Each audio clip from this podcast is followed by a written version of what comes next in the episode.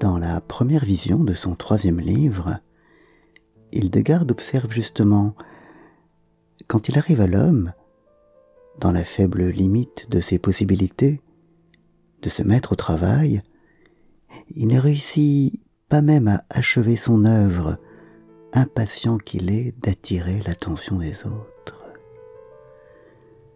Par la bouche et la plume d'Hildegarde, c'est Dieu qui parle, se révélant à la baisse par les visions qu'il lui envoie.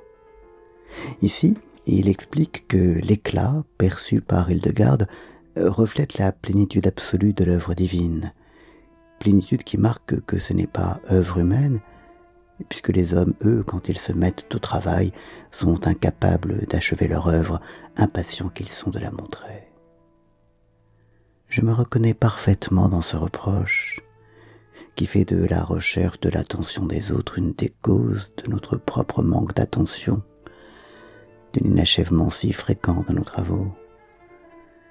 À peine ai-je une idée qu'il me faut la partager comme si je craignais que réfléchi, mûri, examiné, et ne disparaisse ou ne s'étiole.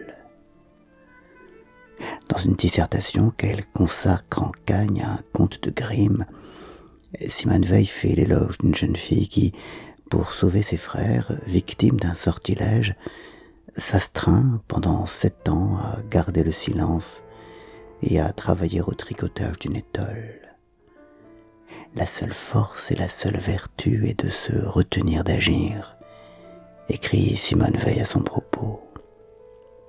J'ai de l'admiration pour les personnes qui, euh, comme cette héroïne, ou comme Katia parfois, sont patientes, savent attendre, acceptent de travailler dans l'ombre et sans reconnaissance.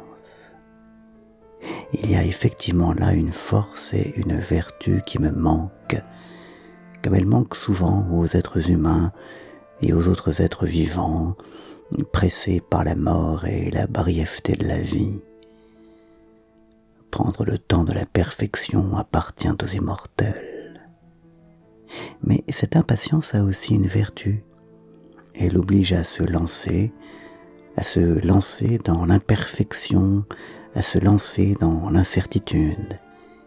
Elle est l'autre nom de la foi, euh, qui nous permet de croire, d'agir, d'aimer, sans être sûr de ne pas nous tromper, sans être sûr de rien. Elle est ce qui nous donne le courage de nous engager. Car si Dieu sait, nous ne pouvons qu'espérer.